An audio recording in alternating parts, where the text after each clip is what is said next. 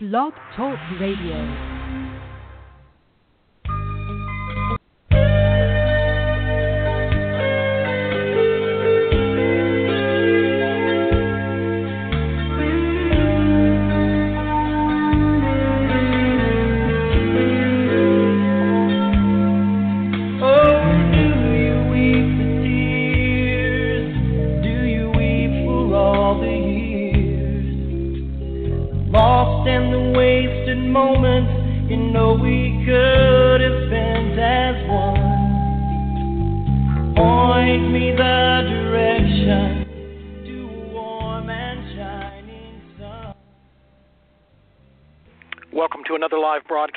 Spirituality Today.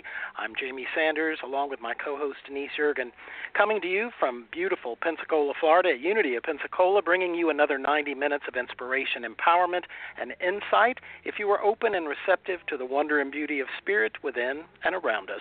On today's program, my wonderful co host and I will be talking about stepping outside the box of traditional mainstream spirituality and discussing why some do it with ease and some struggle with fear in seeking new ideas and concepts to enhance their spiritual awakening. Then, in our last hour of our program, we welcome our guest co host, Reverend Dale Worley, into the discussion, which we will be talking about. The theme is From the Mystical to the Woo Woo. What is woo woo, you ask? It's an idea and concept that may seem far fetched, crazy, wild, and well, just plain old airy fairy to some, yet quite natural to others, but very in adventurous indeed. Are you a woo woo seeker and finder of truth? Are you open minded? And better yet, are you teachable? Listen in and share with us your thoughts on your Facebook page. Look for our Facebook page found under Spirituality Today with Jamie Sanders and Denise Yeargin. Denise, um, what's going on at Unity of Music City there in Nashville today with you? Well, it is absolutely a beautiful day. We had a whole lot of storms and things last night, but you know, I think the rain has just washed away and it's it's a gorgeous sunny day right now and you know, we are still reeling and excited from our big focus on peace here in Nashville, Tennessee and enjoying what that brings us as far as people that are seeking us out right now because that is our focus. And specifically tonight, we are having our Healing Arts Ministry is uh, doing a about a two and a half hour workshop on the circle of grace. Speaking of woo woo and how to kind of fluff up your auras and get your chakras tuned up in the right direction and that kind of thing. And so I was really thrilled that we were going to be talking about this woo woo and mystical today. So, what about you and going on in Pensacola? Well, it's you know it's starting to get hot, which is not my favorite yeah. time of the year. But you know, there's people who are you know it's one of those things. There's people who love to be hot. There's people who love to be cool. I like a little bit of uh, in between, but I call it good. There's no storms here right now, and that's a good thing. But you know, again, eh, talking about everyone who's listening, the subject matter that we're going to get into today is really exciting. I think to both of us as well as our guest co-host who's going to be joining us for the last hour of the show. So if you're listening and you're listening live, you can can call in during the show with your questions, your comments to area code 516 531 9329. We do ask that if you are calling in, um, that you are calling in to engage with us and not just listen to the program because we will stop the flow of conversation to answer calls. So you can listen online, blogtalkradio.com slash Jamie Sanders, one word. You can hear us live on the computer. You can also go back and listen to some of our past broadcasts as well. So one of the things that you and I were talking about, Denise, is that, you know, I think both of us, as I recall, we grew up in traditional um, religion, and I put the air quotes around the word religion, and I was always wanting to go. No one else in my family went to church, had any interest in church, and I wanted to be in that vibration. And yet, it was later in life. I think I was 19 years old when I found New Thought, and it literally rocked my world. And I was content um, with just going to that church service and, and learning new new ideas about what New Thought uh, was about, what it wasn't about, and overcoming some of the traditional things that I was taught in the Baptist church growing up and in a private Christian school that I attended. So I think today we want in our 30 minutes together before our guest co-host comes on, we wanted to talk about you know stepping outside of the box. We hear that a lot, spiritual terms, people stepping out of their comfort zones. What was it like for you growing up and to be where you are today as I mean, you're more than just a unity minister. You're you're a transitional coach, but how was it for you to step into a new world of spirituality? Well, I left fundamental religion of sorts when I was about 28 because I went through a divorce and was pretty much kicked out. Um, I don't believe that that actually happens anymore today, but you know, I have used that and reframed that being kicked out of religion as being a really good thing for me because it it sent me on a journey. And I did not get to the mystical mystical through unity in the beginning. I got through it um to it through a discussion and through learning and working on my masters in psychology. And because I had such a desire to work with abused women and children, I actually, the first experience I had with what I would consider the mystical or the woo woo, I was in Cape Cod. I was there for a month and I was learning about neuro linguistic programming and how to use that modality to help people who had been through some sort of a trauma as a child or an adult to be able to heal that and reframe their life and move forward. And one evening after class, we were going into the city, and we were in Truro in Cape Cod, and went into the city, and there was this bookstore slash mystical kind of a place. And I remember walking in, and you could smell incense and there was this really cool music playing and I saw crystals hanging in the window and all this stuff and it was like Jamie all I can tell you is that I went, "Oh, I have found my tribe." It was this feeling that came over me that maybe I had been there before or something, but it felt so comfortable to me. And from that place on, and I was like I said about 28 years old, I went on a quest searching for a deeper understanding of what all that was about because in that store there were tarot cards and there were there was a reiki person doing some stuff and again I said there was crystals hanging and I know there was a sign on the wall that said you could do past life regressions and all this stuff and things that I had never experienced or even understood. And so I remember when I came back to Nashville after I had spent about a month in in the area, I began searching out the same kind of a thing in Nashville. And I did find a bookstore and then I eventually found my way to a Unity church and began to realize that there was another kind of way of looking at life from more of a spiritual and mystical kind of uh, look than there was in the way that I had been trained. And so to me, woo woo, um, I kind of have embraced that as beliefs that are not necessarily evidenced in the reality based world that most people live in, that a lot of people live in. And the mystical to me is about having a direct union or an experience with the divine.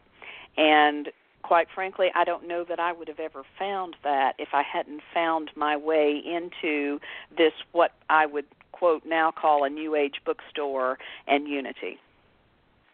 So, what but about you? How did you? Well, mine was similar, but I think you know what I want to want to before I move on to me, I want to talk about. Did you feel any kind of I shouldn't be doing this. I know better from my teachings.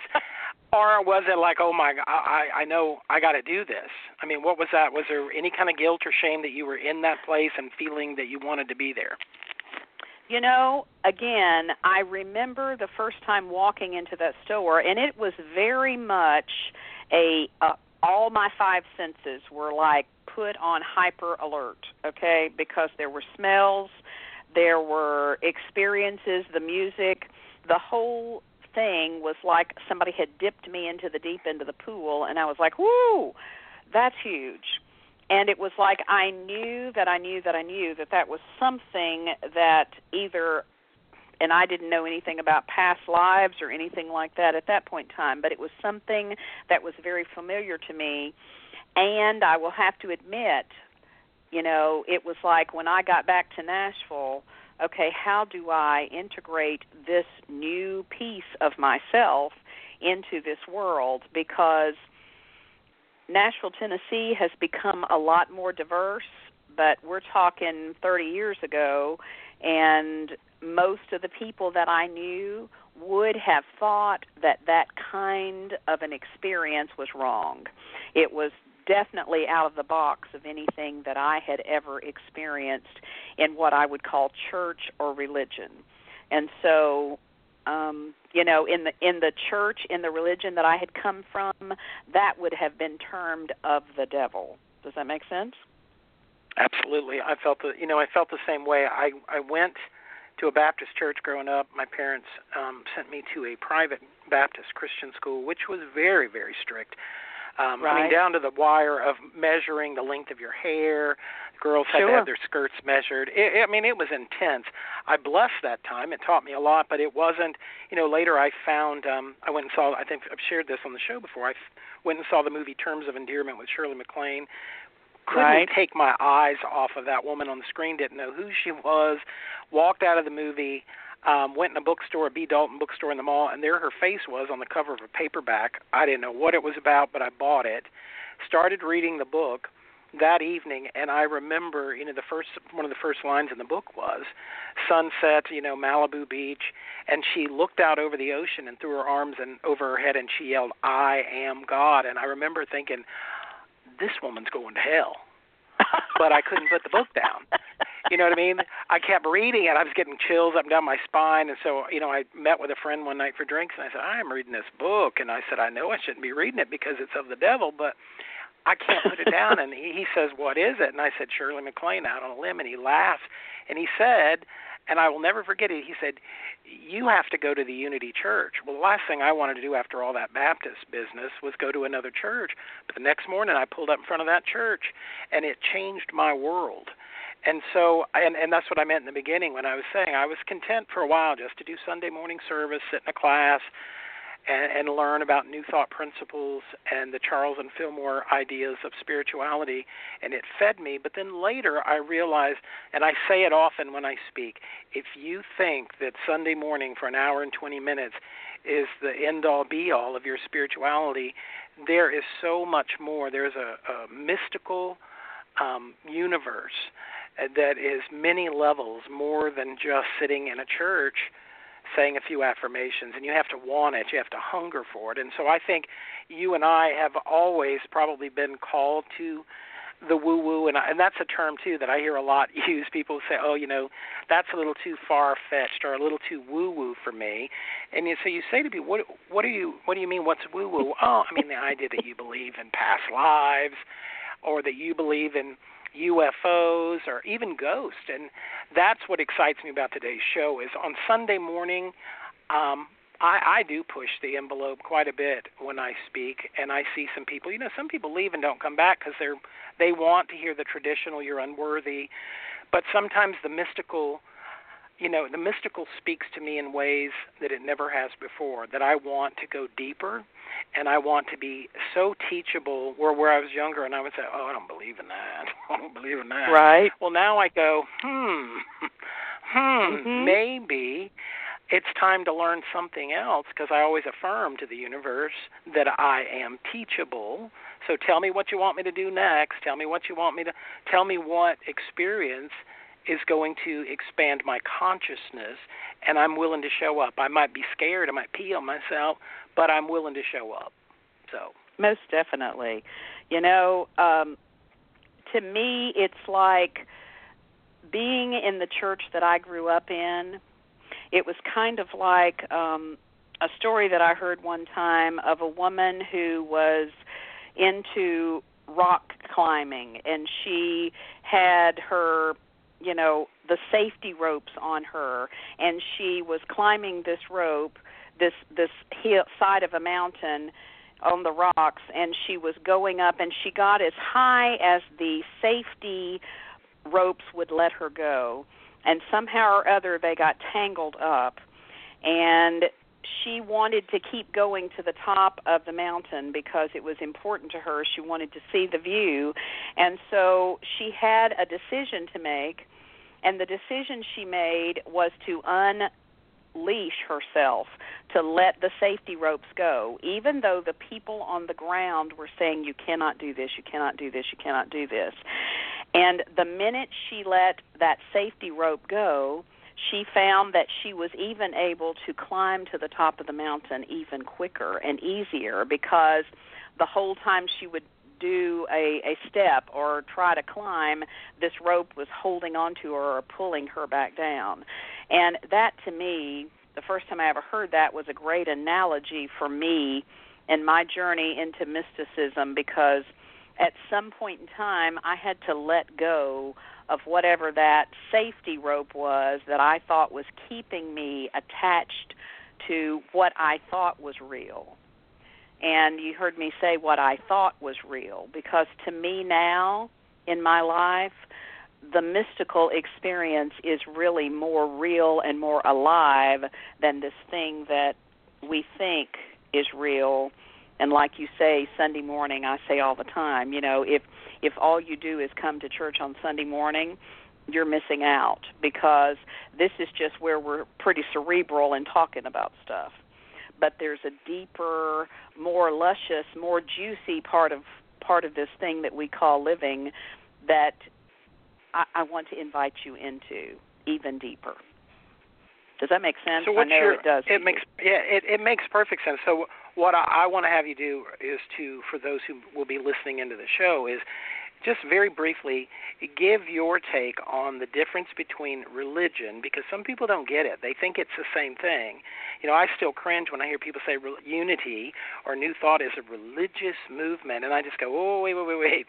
It is a spiritual movement." No. I, that whole religious thing, you know, Father Father Leo Booth or Leo Booth is what he goes by now. He talks about growing up and being religiously abused by being forced um to go to church because of whatever church our parents went to, being forced to uh, think a certain way, dress a certain way, and that people want nothing to do with air quotes again church because they think every church on every corner is filled with shame and that famous word you know they used to use of condemnation unworthiness oh, yeah. And so if you'll just briefly give them an idea what your take on what religion is versus spirituality well, religion to me is no matter what religion that you are a part of, and I grew up in Church of Christ, but then when I got out of Church of Christ for a while, I went to many different religious experiences trying to find something. And for me, the religious experience is, is about following a creed or a list of things that I think I have to do to be okay. And with each religion, some of them may be the same, but some of them may be different. And it was always, for me, this measuring stick of how am I doing today?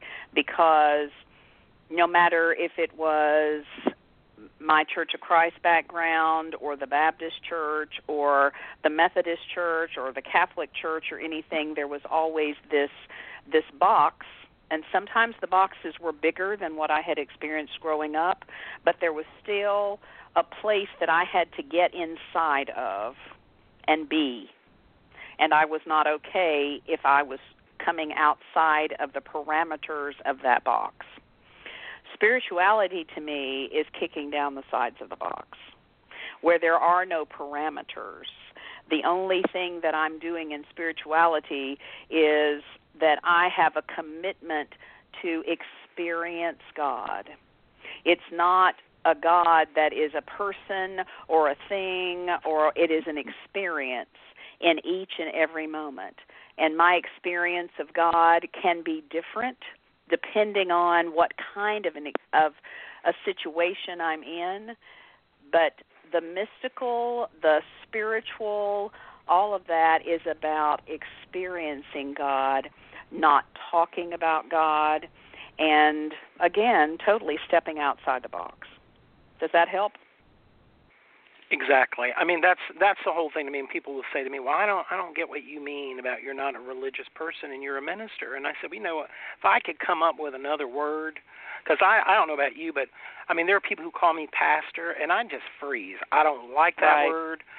It brings up memories of, uh, uh, you know, just flipping channels and yelling and screaming and, and beating on my Bible which you know mm-hmm. I I don't beat on my books. You know what I'm saying? I don't mistreat my books, but I don't like the term. And then like people will call me. um I have some friends of mine, a family here in the church, and they call me, which I love. They call me RJ. And the first time he said it, well, RJ, are you going to go to dinner with us? And I said RJ, and he said, Oh, Reverend Jamie. Yes. Because I, I don't want to be put in in the again the box of being a pastor who teaches right.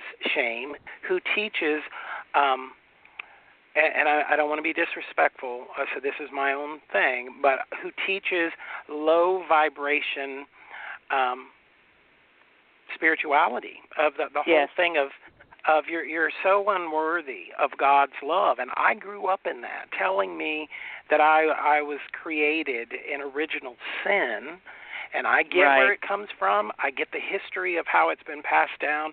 I want nothing to do with that energy. So spirituality to me is, you know, I posted some things on Facebook this morning. I was at a rock and gem show this past weekend, and I'm, you know, I love gemstones and crystals. Mm-hmm. And I don't, I don't worship them. I don't rub them on my third eye, and you know, people think that.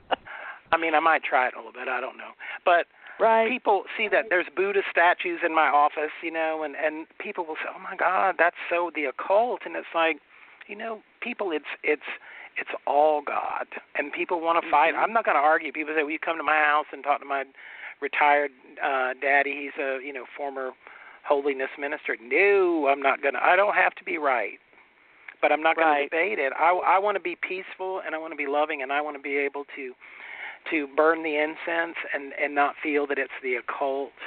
You know what I mean? So I, I really think I'm happier spiritually than I ever was growing up because there was such confusion with what was being taught, and even as a child, I would sit in in that school and I would hear something, and I was going, "Well, that that doesn't feel right to me." I mm-hmm. didn't even know what I was thinking, but I knew you know, I always say I have to learn to trust my gut. I have to learn to trust my instinct. And something would say that's not right, and I have to be clear to say it's not that it's not right. It's just not right for me. Right. Right. You know, to me, I also equate my personal journey to the a, a kind of like a spiritual wilderness, um, might I say, that in religion you have to stick to the trail. And there is a prescribed trail of how you get from here to the end of your life and hopefully dear god if you've done it right you get to go to heaven. And spirituality is more of an adventure.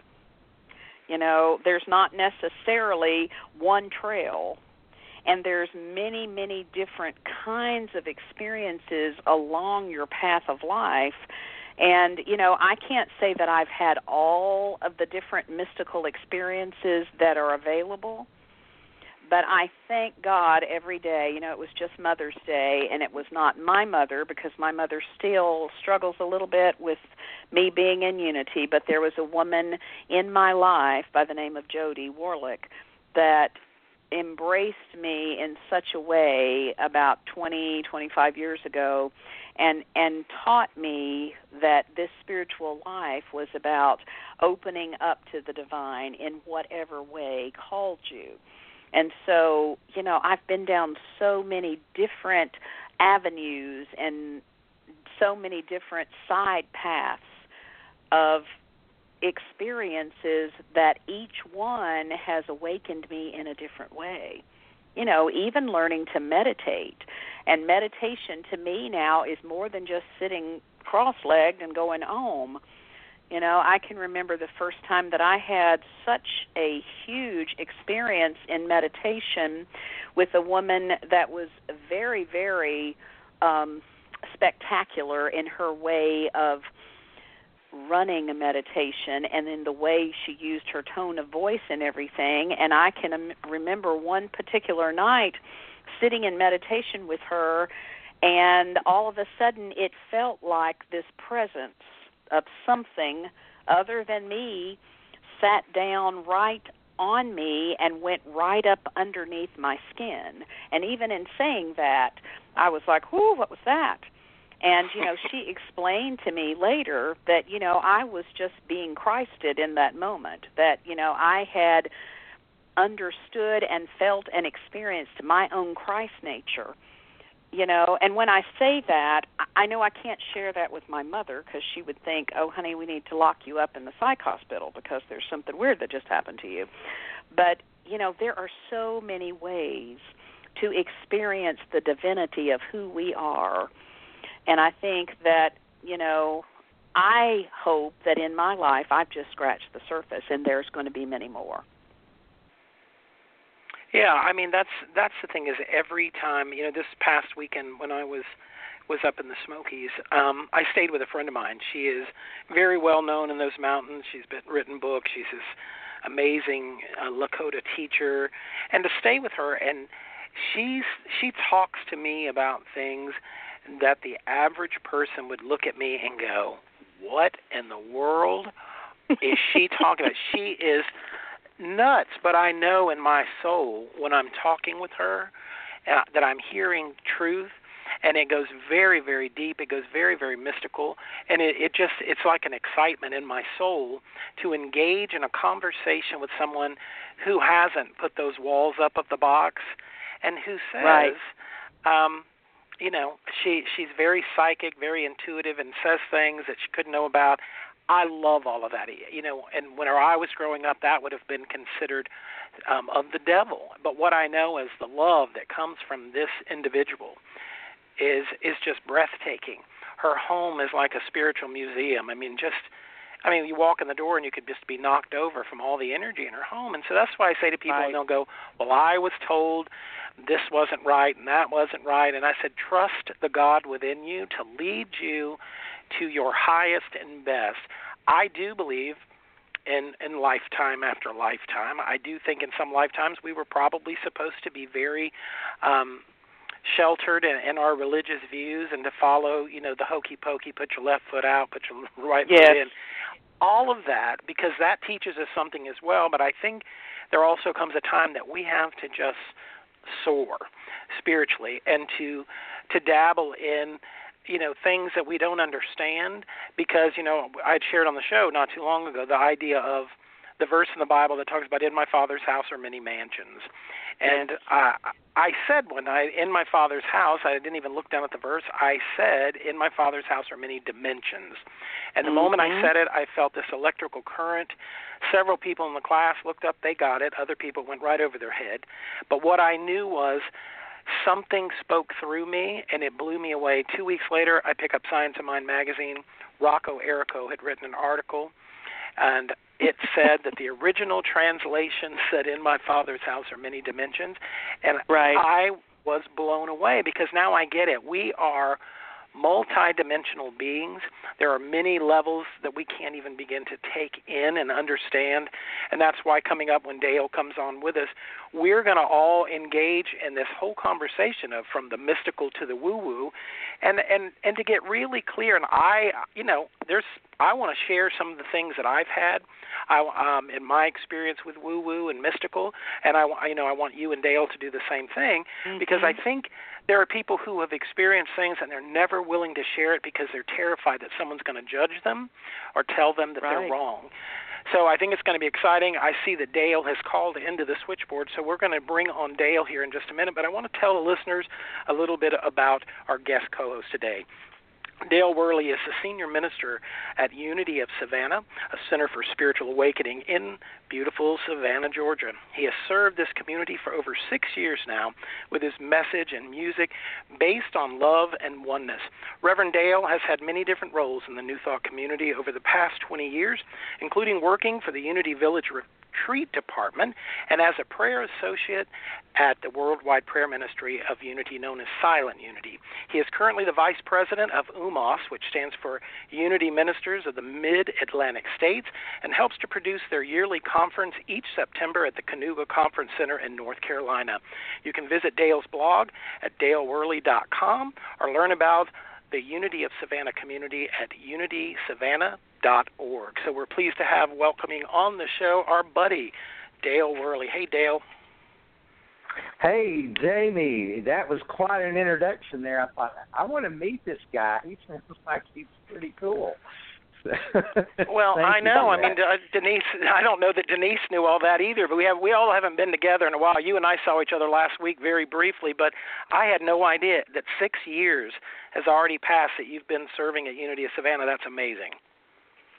Yes, I was the associate minister and the director the director of creative arts which is a fancy title for the music director, uh, for about four years under Reverend Arlene Meyer, and she retired um, a couple years ago, and they messed up and hired me as a full time minister. So we're we're having all kind of crazy woo woo experiences up here in Savannah. You know, this is one of the most haunted cities in um, in America.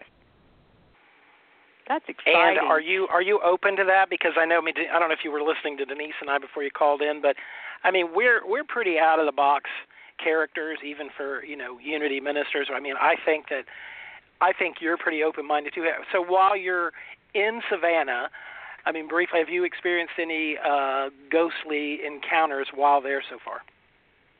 Well, you know, uh, I was listening to the program and I wanted to comment on on something you guys were talking about about the occult because that word has been given a bad reputation. In the beginning, it uh, it meant uh, hidden knowledge or secret knowledge. Uh, it was associated with mystery schools, and I was I looked up a little Bible verse to share with y'all because I'm all about Jesus and the Bible. Uh, in in the book of Mark, he tells um, the, the the disciples are asking about the way he talks to the people in parables. And why are you doing this? And he tells his disciples, to you has been given the secret or the mystery of the kingdom of God, but for those outside, everything comes in parables. So Jesus had one teaching that was for the masses, and he spoke to them in a language that they could understand because they were fishermen and farmers. So he talked about farming and fishing in a way that they could grasp the truth. But to his disciples, to his inner circle, um, he gave them mystery. He, in fact, there was even um, he, he even had another smaller circle of uh, John, Peter, and James that he would take off with them when he went to pray. So Jesus had secret or occult or mystery teachings that he shared with his inner circle. So people are scared of things that they don't understand. And when you start talking about occult or woo woo or haunted, you know, it brings up a lot of our our fears. And and to answer your question about Savannah, Jamie, the uh, you know, there's a lot of stuff going on here. You can feel um, this undercurrent.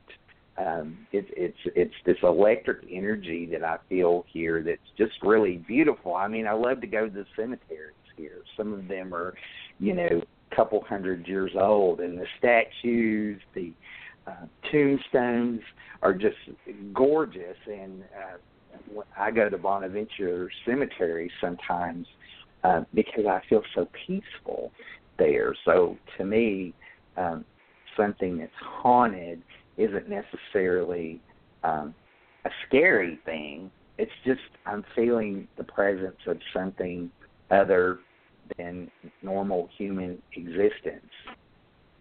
I don't know if you've ever had that experience, Jamie, of like sometimes I'll be driving in my car and I feel like someone's in the car with me. Mhm. yes, I have. well, you know, Jamie, a while ago you were talking about in my father's house are many dimensions, and I think that right. that's part of the piece is that you know, we have some people in our congregation that are able to see the other dimensions all the time. I don't necessarily always see. Sometimes I see out of the corner of my eye, but I feel the presence of beings in the room with us sometimes on Sunday morning that you know I know are there. And so I think that uh, it it's it's us helping people become aware that this is not all there is. What we see right here with our physical eyes, that's not all there is. There are all these other dimensions at play. And I think it's fun to to realize that I can open up to those other dimensions and download information, which is basically what I think Charles and Myrtle Fillmore did in the beginning of the Unity movement. Yeah, I think it's well, about us look, being open and receptive. Yes. Go ahead, Dale.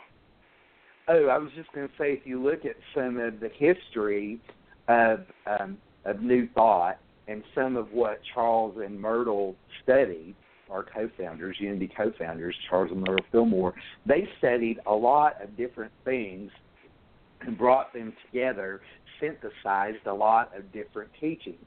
So they studied theosophy. They studied with Emma Curtis Hopkins. Uh, they studied Rosicrucian teachings. Um, they studied. I mean, the the, the uh, symbol that we used for many years, the winged disc, is an ancient Egyptian symbol. So the Fillmores took a lot of different ideas and schools of thought and synthesized them into one teaching, which uh, Charles thought unity was the perfect name for our teaching because it brought everything together. You look for the um, commonality, and you know to um, to what you were saying earlier, Denise. I have a couple of people that come to church in Savannah that are all about angels. and, right. And the uh, the husband tells me all the time that when I'm playing the piano, he sees angels sitting on either side of me on mm-hmm. the uh, on the piano bench with me. And you know, Jamie, you were talking about earlier about how you use the word dimensions, um, and that you discovered that Rocco Errico said that that was the correct interpretation instead of houses in that in that passage, um, and that. Uh, if I'm understanding this right, it's you really felt the Holy Spirit moving in you, or whatever you want to call it, when you were saying that. And on Sunday mornings, when I'm speaking, I absolutely can feel something. I wouldn't. It's. I don't feel like I'm channeling or something, but I feel like um, I'm speaking the word of spirit. And the reason that I feel that way is because I can tell when it stops. Like right. I can get to the end of my talk, and it's like, okay, anything else is your ego speaking, Dale. right? But it's like, okay, suddenly the faucet got turned off, and that's how I know that in that moment I was speaking um, from the spirit. Does that make any sense? Most definitely, it makes sense because you know I tell people all the time that I prepare a lesson for Sunday morning. But I don't necessarily say what I think I'm going to say because I just say the Holy Spirit takes over and I just say whatever comes out. And sometimes I'm not even really sure everything it was that I said. And I think that's when I realized that, you know, I've connected to those other dimensions and something greater than me has spoken through me. And that feels have awesome. You, have you ever went back and listened to one of your talks and went, "Wow, that was yes, I good. have, I'm gonna and, write and this said, down. "Wow, I was pretty cool." Yeah. Well, of course, that's hey, my ego too, going, "Woohoo! Look at that! Right. Thank you, Denise." So, right. So Dale, not too long Back in November, we did. Um, Denise and Judy were the keynotes for our Fall into the Stillness retreat, and there was a moment that Denise was. I was on the front row, and Denise was singing, and she turned sideways, and there was this big glass window out overlooking the water, and I saw this energy coming out the back of her. Oh, it was like it went over her head and it came out of her back while she was singing. So I'm looking at him, blinking my eyes, going, you know, I, I must be the sunlight must be disturbing me. the moment she quit singing the song, and the song was called "Let Me Be Blinded," um, blinded by the Spirit, and I saw this this energy come out of her while she was singing. It was very high vibrational. Um, and then the, mm-hmm. the moment she finished the song, this this energy went back inside her body. So that's what I say that for people who are not familiar with that sort of thing. When my father died, I did my father's uh, memorial service, and after the thing, people came up and said, "I saw your halo," and I, my mom's standing there going, "What the hell?" And I knew they meant they saw my aura. But then somebody Mhm. came up and said, Mhm. when you started singing, because I said something about my dad singing, so I started singing, that they saw two angels on the podium on either side of me. So when you said that on the piano bench, I know Mm. exactly what that felt like. So that's what I say about you know, we were saying in the beginning about it's about us being teachable. Because I say to my congregation all the time, who cares what you think? And people say, I don't believe in that. I don't believe in that. Who cares what you believe in? it's about us being open and receptive and being teachable. That spirit can, you know, the old saying, spirit can do no more for us than spirit can do through us. And if we're a closed-minded clamshell, we can't receive higher vibration from the radio station of the Hmm. universe. Can I get an amen? Well, and you know, to me, Amen. this whole experience is about transformation for us. Because when people come in and have conversations with me about maybe that we're too woo woo here or whatever, I I go back to the scriptures and talk about, you know, the conversion of Saul to Paul in the New Testament, and I believe Mm. that that's part of what happened. I, you know, I mean, the story says that, you know, he was struck down by this big light you know, and blinded for a while. But I think that that is the experience we're talking about. It's a huge experience of something that is beyond what we physically have ever experienced before. And I I know people that have had that because they yearn to continue to connect to the divine in that way. And it it completely changes who you are as a person. It's kind of like saying you can't put the genie back in the bottle. Once you have experienced that, you can't go, well, I don't have any idea what you're talking about. You know, you have you have to know that it's real. And to me, I can only say it's more real to me than anything that people talk about that they're doing here in the in the law in world like eating and you know running around in their cars and doing things this experience of connecting with the divine is so real to me that you know some days i would rather just stay in that that would be really fun Well, there's one so we have a caller calling in. Oh, okay. cool So it's it's it's area code two five one. Which let's take our caller. Hello, caller. You're on the air with us. How are you doing? It's Renee. Renee. How you doing? Uh huh. Doing good. Hi, Renee. Yeah. So for those of you who are listening, Renee, uh, Renee Adcock and her husband Barry um, travel around and they come to our church often and they bring the John of God crystal healing bed. And so, I mean, Renee, I asked Renee to call in today because there's some people who are really kind of uncomfortable with the idea of using uh, the bed. They're not sure what they're going to experience. So I wanted, since we're talking about mysticism, we're talking about woo woo, I wanted Renee to take just a few minutes to talk about her experience when she uses the John of God bed. And then, um, Dale, I think you've done it. Denise, have you done it? yes i have it's awesome Yeah. They came So to Renee, church talk a little bit about it. Yeah. Well, I I live in the world of woo woo and mystical, and um apparently am a part of the occult as well. I I was actually got an email about that this weekend. So, um, but I every time I do, you know, the the crystal bed. For those who don't know what it is, it's seven Vogel cut crystals that are suspended above your body, and they pulse light and color at the frequency of the energy centers or chakras in your body. And you know what what that does is it helps to balance and align you. Because the bed is blessed by John of God, it can bring the the energy that John of God uses to heal can come through the crystals that are blessed by him and help aid you in healing. Um, and the many times that I have done it, I have had visions. I've been physically touched. Um, I've had presence in the room with me.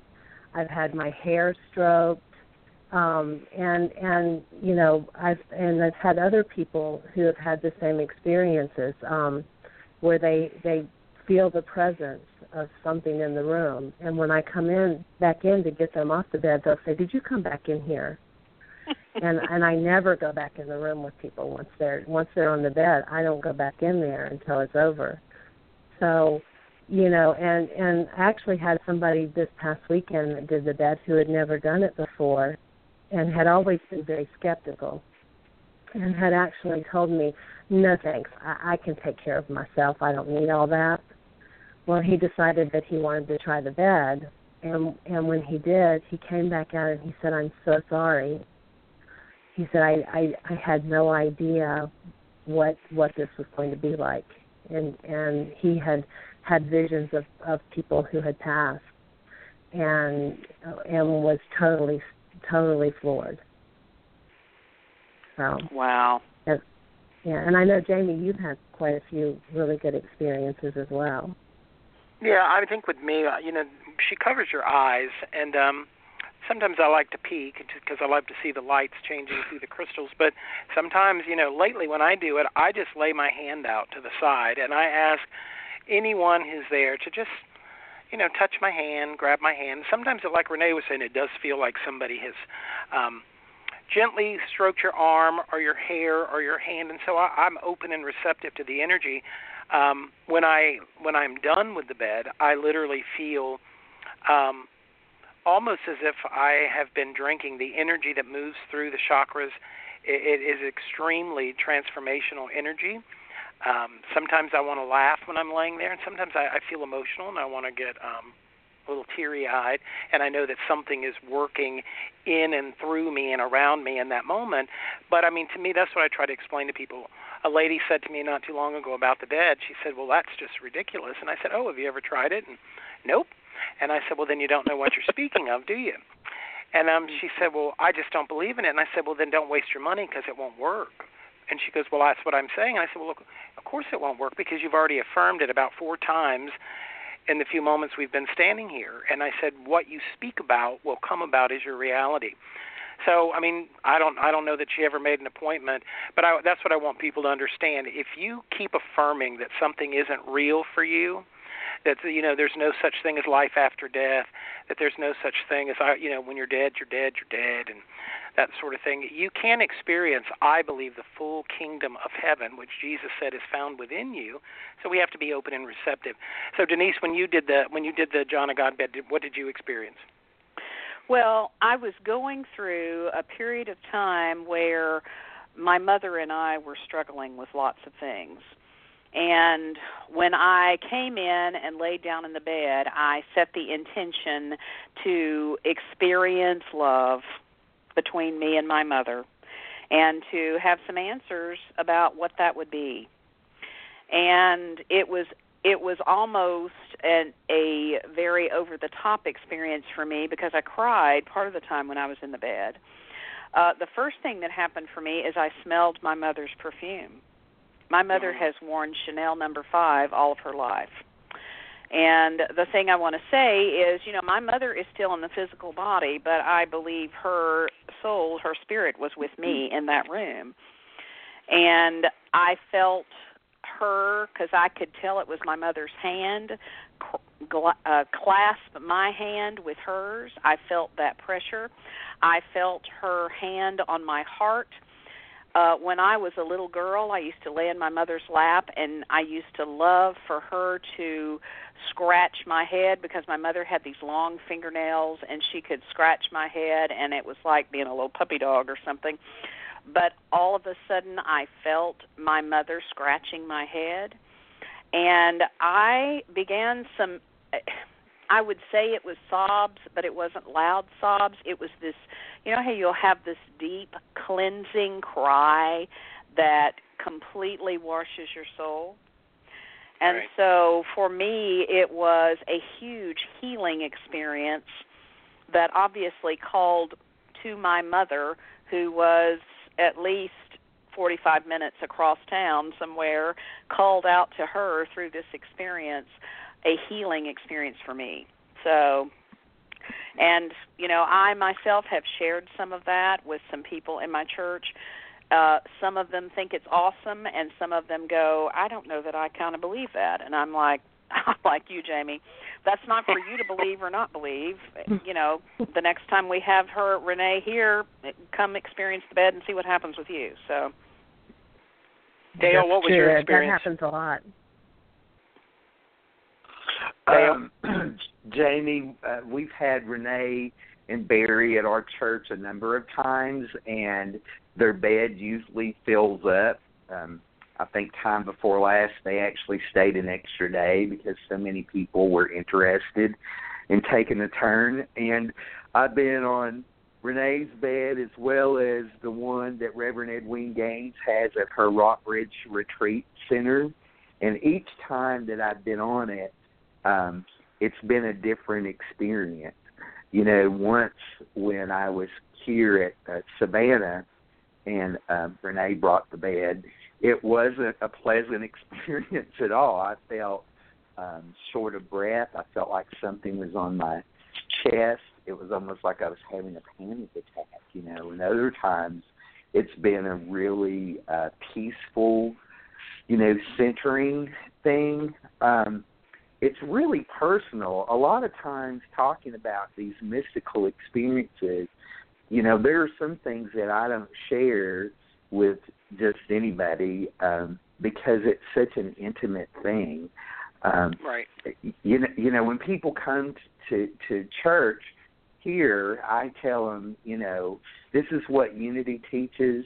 This is what I believe, but I don't care if you believe it or not. You know, you can believe whatever you want. That's between you and God. It's none of my business, really. So, you know, it's such a personal. It's like a, you know, being in love with somebody. There are things that happen with your, you know, soulmate that you don't want to tell everybody because it's so personal. But I will say that. Um, that the last time I was at Reverend Edwene's retreat center, instead of getting on the the John of God bed, I got on the Betar table, which is a big table that has uh, speakers um, underneath it. So you're laying down on the speakers and you can hear and feel the vibration of the music, and they put headphones on you. And the last time I was on that um, was such a powerful moment because I felt my heart open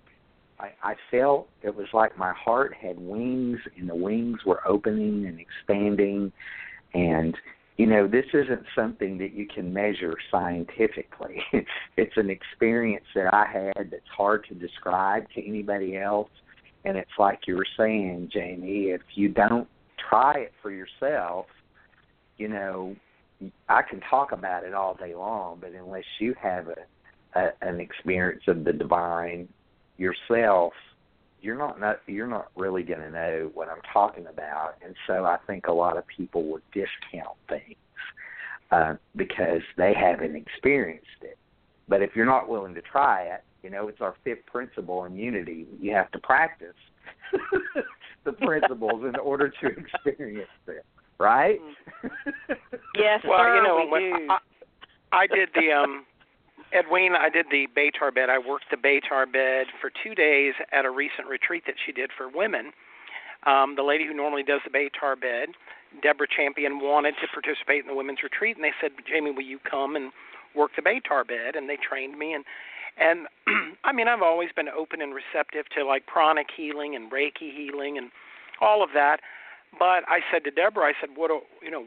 What do I do?" And she said, you trust the God within you to tell you what to do. And I was nervous. I was like, these people are, are you know, expecting this healing thing. I'm telling you, in two days, I discovered um, spirit working through me that was so mystical, and so I would, I would, I had these wands that I had bought at a rock and gem show. I didn't know what to do with them. I just thought they were pretty, and I took them. And right in the middle of the session, the voice says "right," and I thought, right. I had to question it. And I got the thing. I was supposed to take the wand over the bodies of the women and write words in the air from the head of their um, head to the tip of their toes. And so these words would come to mind. And I'm thinking, what? I'm just making this up. So one of the words for one of the ladies, I'll never forget this, the word was passion. And so in big letters from starting at her head, I wrote over her body, passion.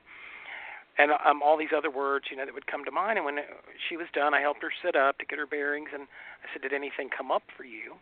And she started to cry. And she said, Something said to me that I have to tap into the passion of my life again. Well, I about lost it because I'm thinking, what am I? You know, what? Uh, what? You did what? It was so overwhelming for me because, you know, sometimes when those mystical things are happening, and and I'm sure that Denise and Renee can relate to this as well. That sometimes when those things are taking place, the human of us wants to say, "Oh, you're making it up," or "That's crazy. That can't be." And so that's what I say about uh, being open and receptive to allow Spirit to work with us and move through us. And just sometimes, I mean, the best way to say it is get out of the way and let God do what God does. You don't have to call it God. You don't have to call whatever. You can call it the universe. But what I know is using things such as the John of God bed, the sessions I have with Renee, um, it keeps me balanced and so, what I wanted to say, if anybody listening in, if you're interested in having Renee and Barry come to your area with the bed, if you want to sponsor that, just write to me on Facebook. You can look for Renee; she's on Facebook as well under Renee Adcock, and and see if they could schedule you. Um, they travel all the time, more than I like personally for my friends to be gone, but I support them. so, Renee, any any closing comments you want to make before we move on? Well, yeah, I wanted to. I also wanted to say that you were saying that you know, if you don't believe, don't do it. Well, the thing is, is that we've had people that have done the crystal bed who were very skeptical, and they came and did the bed because somebody told them to, or and and when they get up, they're like, oh, nothing happened, well, I mean, we had a lady like that, that in Mesa that said, "Oh, nothing happened." And I, you know, I set my intentions, and you know, I have a job that's real far from my house, and I wanted a I wanted a job closer to home, and but nothing happened for me. Well, later on that evening, she received a phone call, and it was an offer for a job five minutes from her house. So, you know, whether or not you can feel it, or whether or not you believe it, you're going to get what you need. That's that's and I say sometimes point, sometimes we're so closed. You know what I mean? I tell people all the time, Jesus Christ could be speaking on a Sunday morning and somebody's going to complain. And it's because it's you. I said that last week. It's you. I mean, Jesus could be cooking dinner in the kitchen. You'd still bitch that it didn't taste good because you're closed and twisted. So it's about being open and receptive, is what I say. exactly. Exactly. So thank you for having me, Jamie. All right, love you. Thank See you soon. Renee, for com- for coming Bye. to the show. Bye. Love y'all. Bye. Bye. So, I mean, I think, you know, like she was saying, I, I do get that, but I mean, I want, I want listeners to get it. It took me a while to get it, and I'm, I don't know if it took you guys as long as it did me. But if I go towards something, and I have a, already a preconceived idea you know, I tell myself if I had to go tonight to um, Snake Handlers Church, mm. I would have my feet mm. up on the pew. But if I went in with the expectation to receive a message from Spirit, I truly believe we set an intention for what it is we desire. So whether we believe, but we show up. You know, the scriptures say, "I believe, but help thou my unbelief." Mm-hmm. And I think mm-hmm. that's so important. So everything from so real quick, I want to cover with, with you guys. I mean, we don't have to go into long, drawn out stories, but some of the things that I've experienced. Um, and so just say uh, yes or no. So Denise, have you ever experienced uh, anything UFO related or extraterrestrial that you know of? Uh, yes, I have. Yes. Do you want me to talk about okay. that for a second, or? Well, I mean, just real quick, and because then I want to hear if Dale has ever had that experience, and we'll move right, on to ghosts right. and other things. Yes, I have, and it was uh, in a being form that I was actually awakened in the middle of the night one night because I could feel the presence of something in my home, and it felt like it was right outside of my bedroom door. And and and as I said earlier, I don't usually see anything. I usually smell or feel the presence of something. Um, what I smelt I can't even explain to you, but it felt it it smelled like what I would think the ether smells like, and I don't even know how I knew that, but that was what came went through my mind. It was like, "Ooh, I'm smelling what Charles Fillmore used to refer to as the ethers."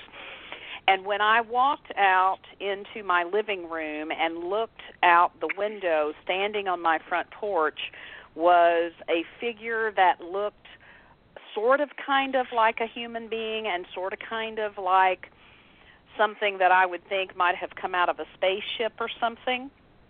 And right. I remember standing there and contemplating with myself, what do I need to do? Do I need to go out there and have a conversation? And when I got into that place of trying to rationalize it inside my mind, it disappeared. Does that make sense? And so yep. my belief is I got too heady all of a sudden. It was like I was offered this experience of something in a different dimension and I was trying to figure it out in my human mind and I can't do that. So that's one of the experiences that I've had. Dale?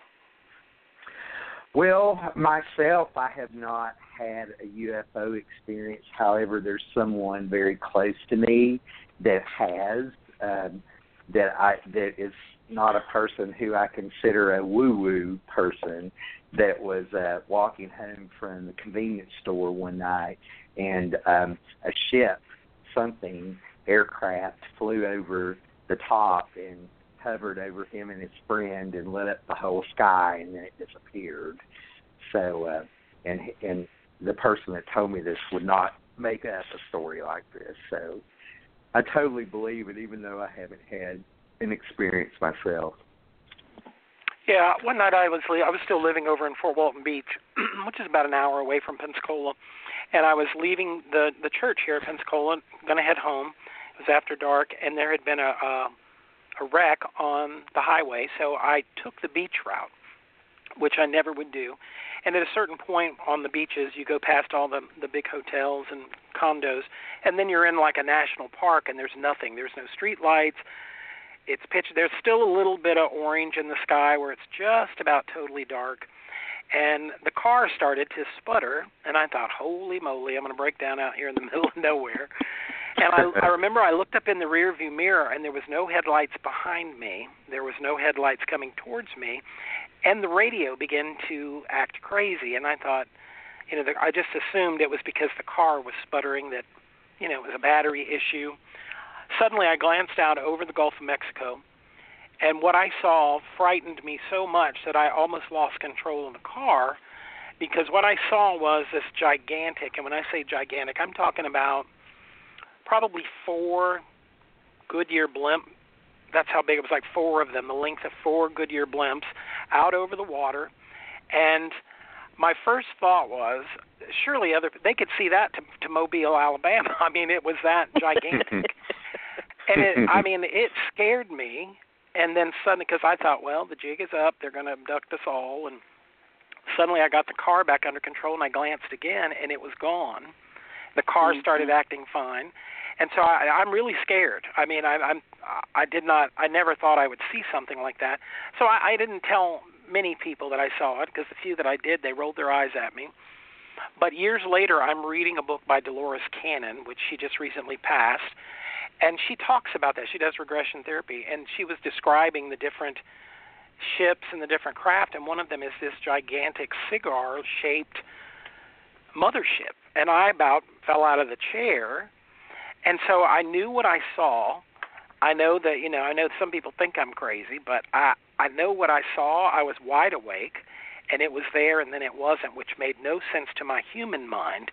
And so when people say to me, "I don't believe in UFO," and I go, "Have you seen one?" No, then shut your pie hole. I mean, come on. It's the same with a ghost. You, I don't believe in that. Well, have you seen one? No. Well, come hang out with me. Right. You know, so that's the next one. How how many have you guys had any um, ghostly?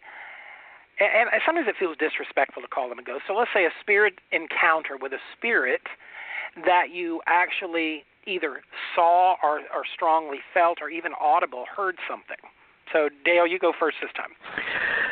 Well, my whole life I've had these experiences ever since I was a little boy of where I would think I would wake up, but I wasn't really awake. But it would feel like I was awake, and when I when I would really wake up, I would realize it was kind of uh, black and white, and there would be something messing with me like some invisible thing was pulling the cover off of me, or it would grab my leg and pull me out of bed, or it would cram me under the bed, or throw me up against the wall, or something.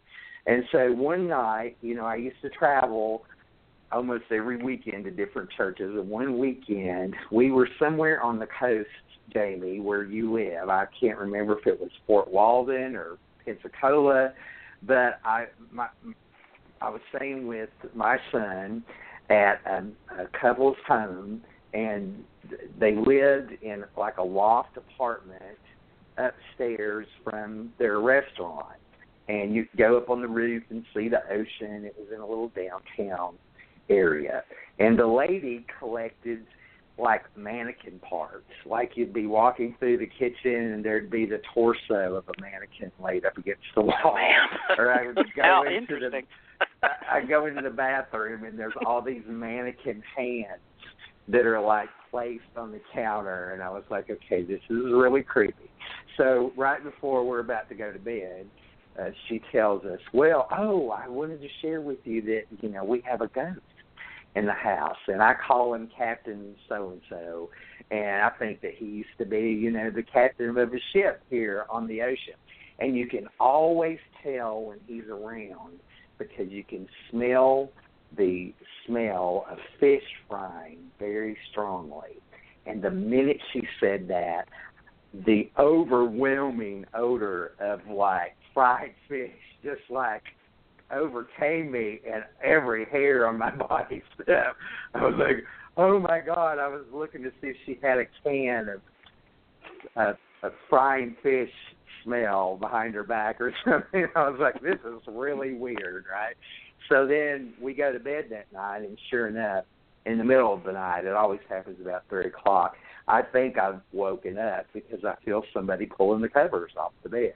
And I could smell the fish and then after that happened about three or four times, the last time it happened, I just raised up in bed and said, "Leave me alone. I'm trying to sleep." And then I woke up, went back to sleep, and slept the rest of the night. See, that's fascinating to me, and that's what I say when Yeah. when people experience it. So you either have a choice of being, which you know, my thing is I always tell them I can feel them, like Denise was saying. You can feel a presence. I was doing the radio show one day in my office, and um, Dale, I know you've been in my office before. You come out of the sanctuary and you step down a step into Mhm. my office in this old Catholic church. Well, the door, the, the old oak door, is so heavy. If it opens, it opens all the way. It goes all the way to the wall because nothing is, you know, nothing is level in this old church. So I'm, I had the door shut. I'm doing the show, and I heard the door open, and I spun around because I thought somebody was walking in and going to say something. I watched the door open all the way, touch the wall, and then as I'm talking, I, I turned around. The door pulled itself to and pulled itself all the way. You heard it click. Well, I know that door can't do that. So it was when I was doing Unity online radio, and it was time for commercial. I said, "We'll be right back after these messages." And I kept watching the door the rest of the show, you know, because I knew someone opened the door, but something, some energy pulled the door too, which fascinates me. And I know our church is haunted. Um, it's not a negative haunting. It's a good feeling. People have seen nuns. It's an old Catholic church. It doesn't frighten me, but I always say to them, "Don't scare me. Just let me feel you, but don't don't jump out and say boo or." You know what I mean? It'll, they find me dead on the floor. So anyway, we had a call come in from area code 404. So let's see what they have to say. Hello, you're on the air with us, area code 404. How are you? Hello.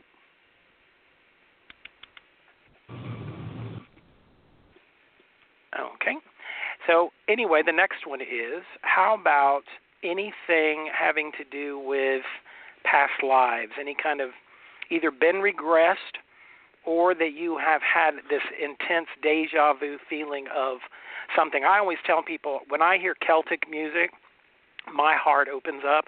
I want to cry. It feels so good. So I know I, I want to go to Ireland and and feel that energy. But when I go into a Chinese restaurant and they're playing that music, I always go, I don't know why they have to play that music up in here. Can't they play some jazz or? And so either I had a lifetime in China that wasn't too happening and I didn't like it. But have you ever had a regression or that you've experienced something that you know had to do with past lives, Denise? Well, I'm going to share. I, I have many stories of this, but I'm going to share something that brought it home to me that happened with my son Austin, who is my youngest son. And let me say that before this experience happened, when I was seven years old, I had a very, very close friend that I grew up with in the neighborhood, and his name was Joey. And he got run over by a train and was mm. killed, and lost him as a friend. So, Austin, my youngest son, when he was about three and a half, I was swinging him in the backyard, and all of a sudden he said, Mommy, stop for a minute. He said, "Do you remember when you were a little girl and I was a little girl, little boy, and we used to swing together?" Well, my heart almost jumped up in my throat, and I said, "Um, tell me more." Because I was like, "Oh well, shit fire. What's he going to tell me next?" and and he said, you know, I think my name was Joey, and we used to ride uh, bicycles together. But I got killed by a choo-choo train, and you cried and cried and cried, and your mommy would not let you come to the funeral home when I was in a casket. And I just was just overwhelmed by that because it was not just me knowing that I believe in past lives, but it was affirmation of this young, young three year old boy who, you know, I believe children are so much closer to the dimensions and they're not jaded by belief systems that people have put on them. And he was just talking about it like it was, you know, something everybody talks about. And that experience even more helped me understand that all of this is true because he even called this person by name. And you know it's interesting because i will say that when i gave birth to my son austin the minute they laid him on me and he looked in my eyes the first thought that went through my mind that day was i know you. And so that just affirmed it even more that he and i were in this life and he made a quick exit and he chose to come back in as my son to be with me again. So I had to share that because that was that has been a huge piece of me even understanding past lives and all that. That's awesome. Dale? You know, I haven't had a direct experience like that and you know you're probably asking the wrong person. I'm really skeptical about a lot of things even though i believe in a lot of different things. I want proof. You know when i hear stories like denise that's proof for me that this stuff is real. However i do think that that some people have overactive imaginations. I mean how many people can really be the reincarnation of cleopatra you know, like everybody. you know, you, you, you don't you you rarely hear you know somebody say, "Oh, I was you know a galley slave in a past life," or "I was a wretched peasant." No, I was King Richard, you know, or something like that. So, so I do take a lot of it with a grain of salt. However, you know, Denise, when I see my son, and the way right. we are today, now that he's 25, and we can be friends too, you know, to a degree, as well as father and son. There's just something going on with us that I'm like, this isn't our first time around. Sure. You know, right. we we just because uh, because everybody is like, he's not your son, he's your clone. you know, right. We look we look just alike, we act just alike, and the crazy thing is, is that um, you know, I was supposed to be a twin. This was back in the day when I was born, before they had ultrasound and all of these mystical devices to foretell the future sex Wow. of your child. You know, so uh, they thought I was a twin right up until right before I was born. So I've always felt like there was this other part of me that's around, you know, and maybe part of that is my son. I don't know, but um, I absolutely do believe in reincarnation. Maybe not in in the popular culture way of describing it, but yes, I do. Yeah, and and for me, Yeah. when I read um, the Dolores Cannon book, she you know talked about regression. So right in the middle of reading it on my Kindle, she kept talking about between lifetime regression. So you know, like Mm. Dale was saying, everybody, oh, I was this person, I was you know Howard Hughes, and my thing was I was interested in knowing what what went on, what goes on when we're not in the physical and we're in the spirit realm. So I googled Right. it in Pensacola, and I found a lady two streets over from the church. Made I called her, made an appointment, and um, you know, again, part of my thing and my humanness is I said, "Oh, you're making this up. You're making this up." So we must have done six sessions together, and what really blew me away was um, it felt like I'm laying on her couch in, in her office, and it felt like I was sinking into the couch, like the couch was swallowing me.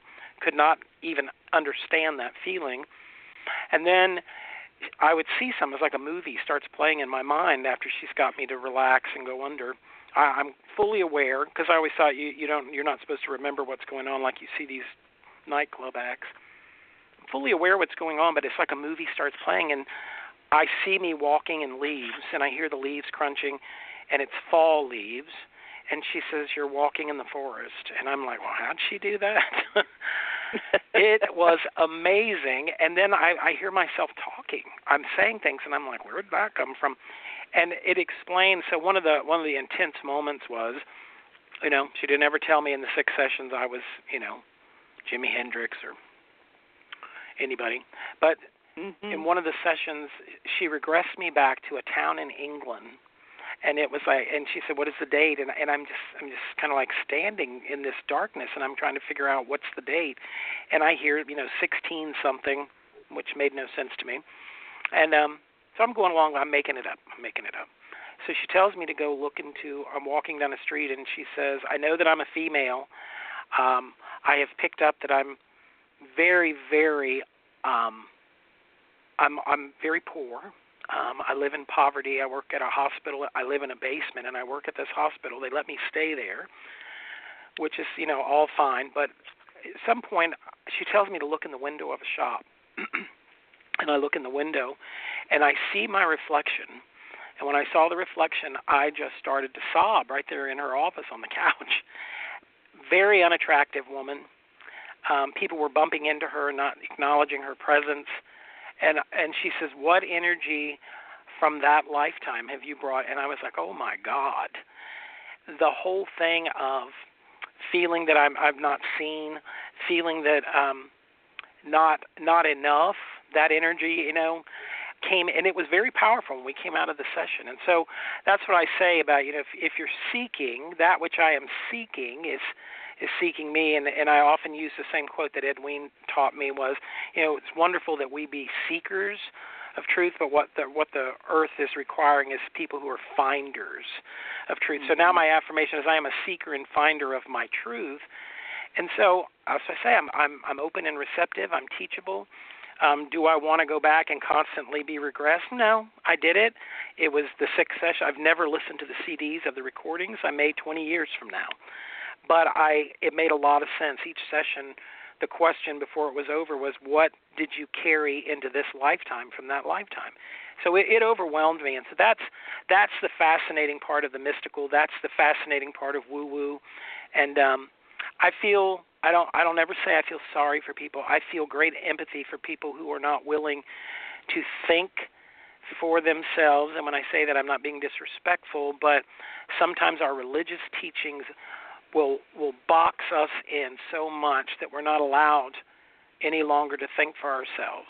And so that's what I say to people: think, do you believe that this is what God is, or what spirit is, or the universal vibration would would punish us? Um, you know, and so I, I just think the whole thing has been fascinating to me on my journey, and and I think it's wonderful that you know that we're able to talk about this. You know, some some people you know would not appreciate us talking about some of this stuff on the air, but the fun thing is there are people who are going to listen in to either the archive show, and they're going to go, wow, they, they've experienced things that I've experienced too. So.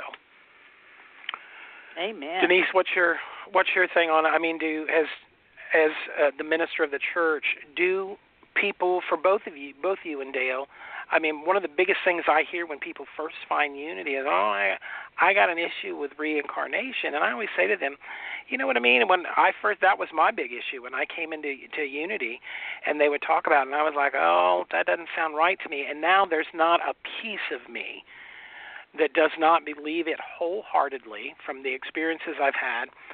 Um, but I get when other people come in, you know, my mom used to say to me, Do you really believe that we create our own reality? and I said, Yes. And she said, You've lost your ever loving mind. And mm-hmm. I said, mm-hmm. Mom, what I want you to know is if I die tonight, it was my time to go. I caught the bus that had my name on it, and that I'm not a victim, and that you know, as I, we teach a lot of people are in the wrong place at the wrong. I don't believe that. I believe that we're always in the right and perfect place to experience whatever it is for our souls awakening and our soul's growth. And and one of my teachers said one time, Jamie, we all gotta we all gotta check out. Um, few people have taken the body with them, and so it's okay. And so that's what I say about this whole mystical woo woo thing. I don't have all the answers. I don't have to have all the answers, but what I know is, like I say over and over, and I keep repeating it for people who are listening in be open, be receptive, be teachable, and say, you know what? Bring it on, Father. Tell me what you want me to read next. Tell me what workshop. I'm about workshopped out. I don't know about the two of you. If I do another workshop on how to clean my chakras with a toothbrush, how to fluff up your auras or, or make your chakras spin in the right direction and all of that. But hey, I think some people get it. You know what I mean? I'm uh, so I can't go to every workshop, but my soul tells me which one to be at and which one to be in. So you know, one of the things I say about all of this is the same thing because people will say to me as they come into Unity, well, how do you know which experiences to step into? Because as I said, we have a healing arts ministry and we pride ourselves in bringing in people. We had an astrologer here recently.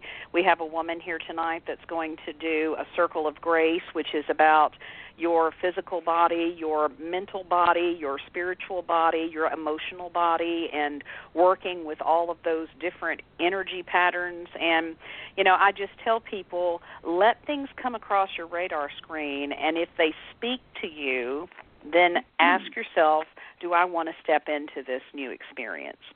Because one of the things that we have in part of our tagline is that we offer people a greater experience of God. And mm. so we are offering it. It isn't for everybody.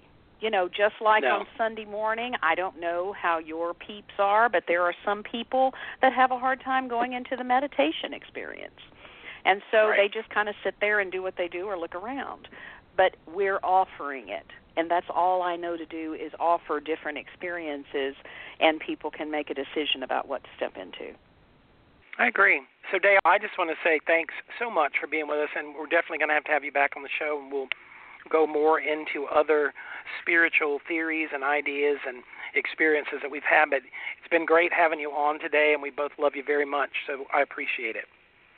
Hey, thank you so much for inviting me, Jamie. This has been so much fun. I can't believe that the hour is up already.